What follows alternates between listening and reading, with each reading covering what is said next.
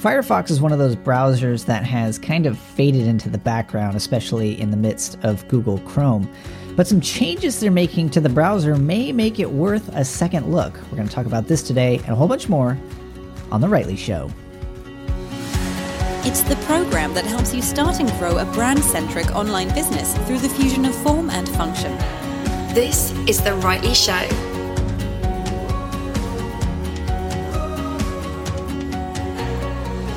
Hello and welcome to the program. My name is Thomas McGee, and this is The Rightly Show.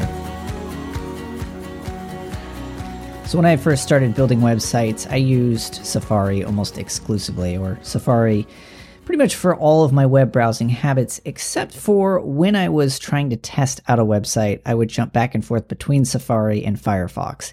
One of the biggest reasons why I used Firefox as a browser at that time was that they had a whole bunch of dev tools, which were great. I think Firebug was one of those tools where you could go in there, you can inspect a website, you could pick it apart, you could test for bugs and all sorts of things. But Flash forward to today, and I pretty much use Chrome for almost everything.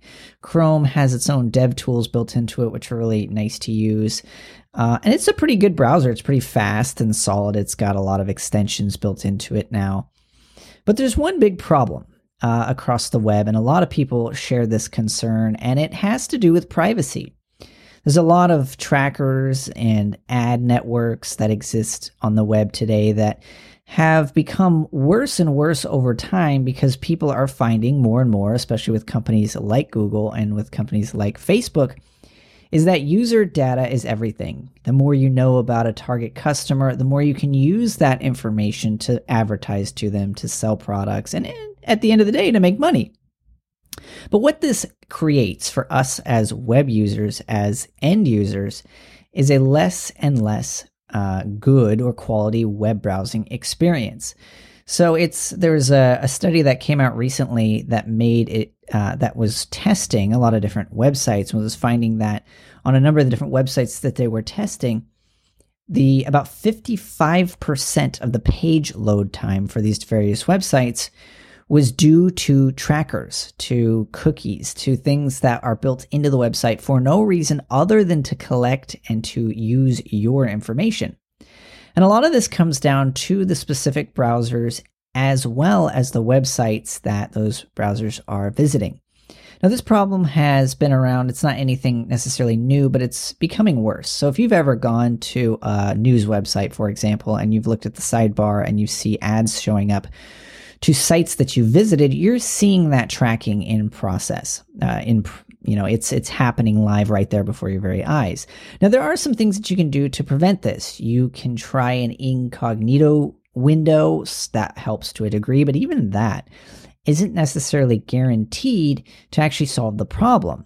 You may still see a number of these ads and these some of this tracking in process and it's very hard to get rid of. Now, obviously, if you read some of the fine print of most websites' privacy policies, they say that you are able to opt out of this, uh, this tracking of your information, um, but you have to do it manually. You have to go into your browser, you have to blacklist every single website from collecting your information. And it's just a hassle. And at the end of the day, this is why we see a bunch of ads uh, that we don't want to see, ads showing up in the middle of articles, auto playing video, and that sort of thing. Well, fortunately, there is actually a new version of Firefox that is tackling all of these problems. And it's one of those changes to a browser that is actually making it worth of a second look. I'm actually going to be testing out Firefox myself for a while. There's a lot of fundamental things that a web browser has to do for me personally, for me to make the switch to it. There's a lot lot that that Google Chrome does for me right now that Firefox would have to replace.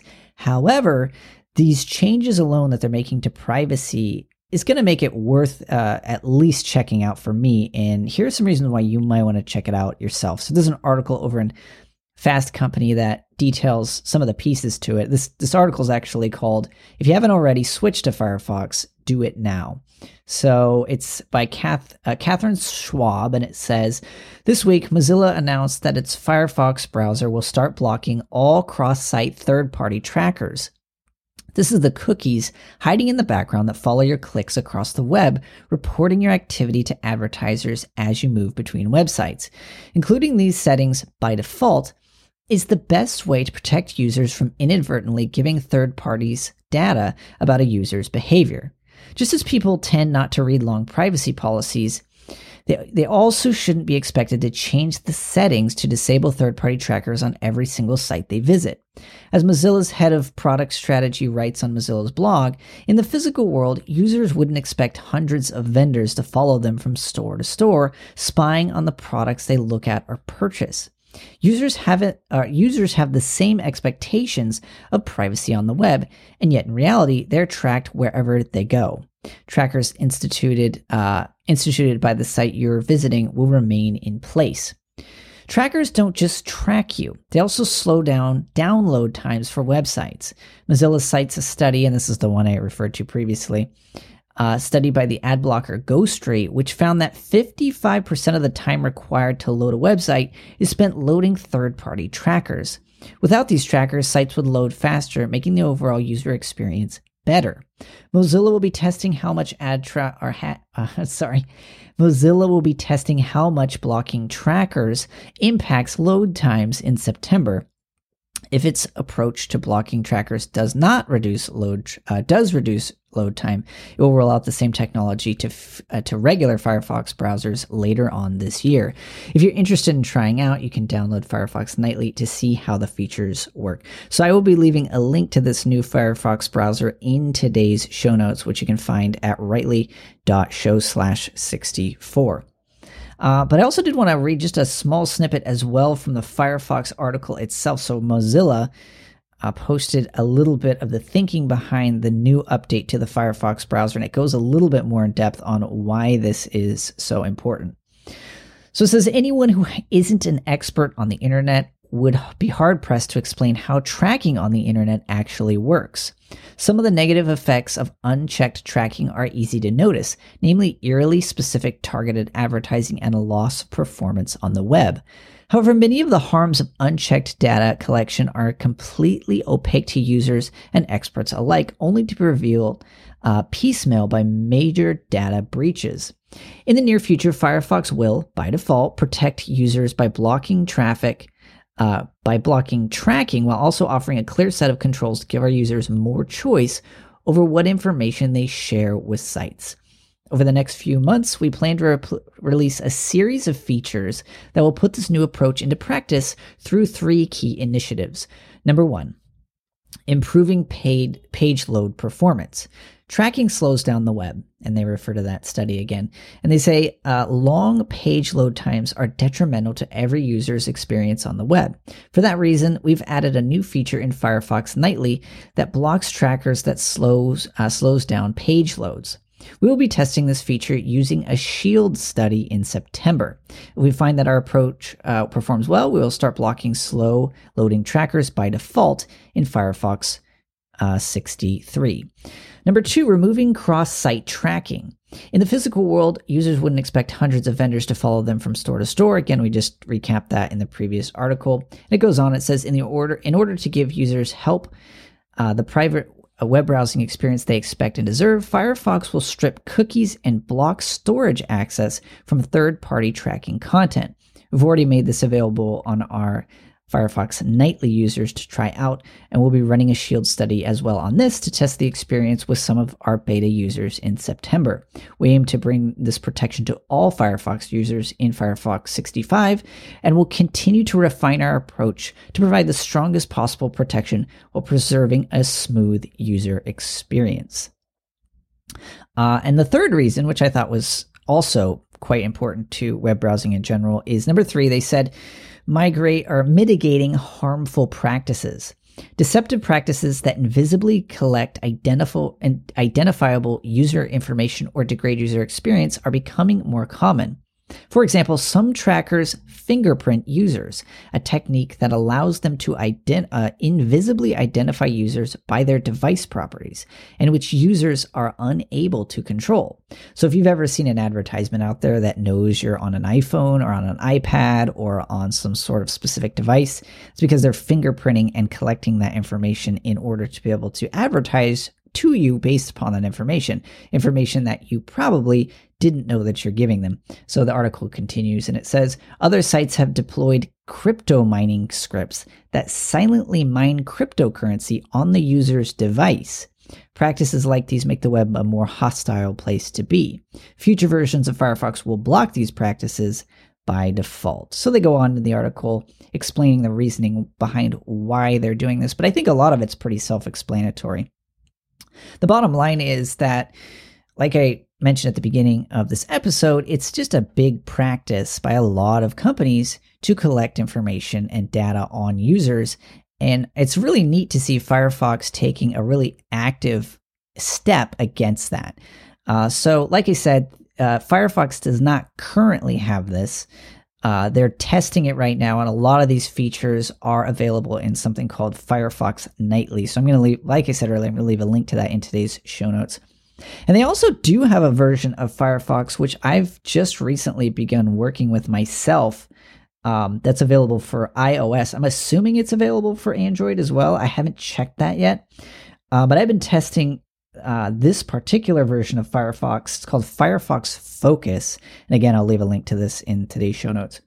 And the big reason is because it's got ad blocking built into it, which is just amazing. Uh, it works really well. I don't know if you've ever had issues with trying to get uh, ad blockers to work from a mobile device. I have. There's a third party app I've used that tries to filter out and block everything, but this one works pretty seamlessly. Uh, so the ad blocking built into this works pretty well. Supposedly, this new version of Firefox to which they are referring, Firefox Nightly, will have some ad blocking built into it as well.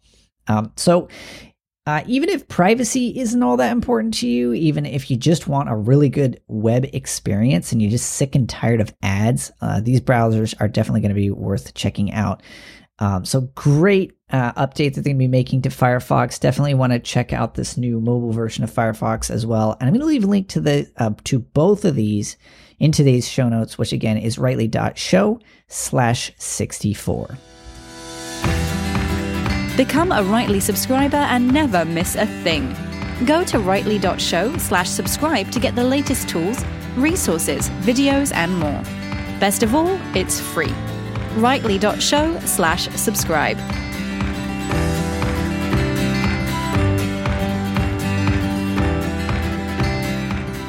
Okay, so all of this talk about ads and privacy and everything else leads me up to another topic that I will be diving into in future episodes, but I thought it would be worth talking about a little bit today, which is the whole concept of interruption marketing. So we see this all the time, right? If you're trying to watch a video on YouTube, you have to wait four to five, sometimes up to 15. I've even had a two minute long ad that has to play before you are able to watch the video. Uh, we have this in TV and radio is rife with things that are being advertised to us against our will, essentially. They're things that you have to put up with in order to get to the content you're trying to watch. You've given, maybe you've been to a news website and you try to uh, read an article, but you have to allow an autoplay video to sit there and play in the sidebar for 15 seconds before you are able to actually read the content that you're trying to access. We just kind of put up with these things as we're trying to navigate the web. And so that's part of the reason why I think it's really neat that Firefox is taking an active approach to try and mitigate some of these for no other reason than the the web just to have a better user experience. But one of the reasons I wanted to highlight this as well uh, isn't necessarily just for us as web users, but to put the shoe on the other foot. As people who are trying to build a brand on the web, to learn what not to do. Because these people who are putting uh, before you an ad before a YouTube video, they're essentially interrupting what you're trying to do with their product. They're essentially annoying you in order to sell you something that you may or may not want. Maybe you do like the actual product and or service that they're offering. I can't tell you the number of times I've actually been on a website and I've been frustrated with the user experience. And there's actually been an ad for a product I may actually be interested in, but completely skip over it, disregard it, toss it aside, could couldn't care less about the product simply because of the method they use to try to put it before me as a web user. So that's something that we can really learn from. The old way of marketing never really was a particularly useful or practical way of marketing to begin with, which is interrupting people or annoying people with what we do. There's a much better way to actually get our message or get what we're trying to create or promote before people in today's internet age. You don't have to create a banner ad to tell people about what you do. The best way to get attention for the products and the services that you offer is to deliver value. So you may have heard this before. I think it gets touted quite often amongst the many, you know, various circles in the internet marketing realm. But it's true. There's a big aspect of just delivering value to people, of genuinely wanting to help and to serve people with what you do and with what you can offer can make endless amount of difference and impact on the people you're trying to reach.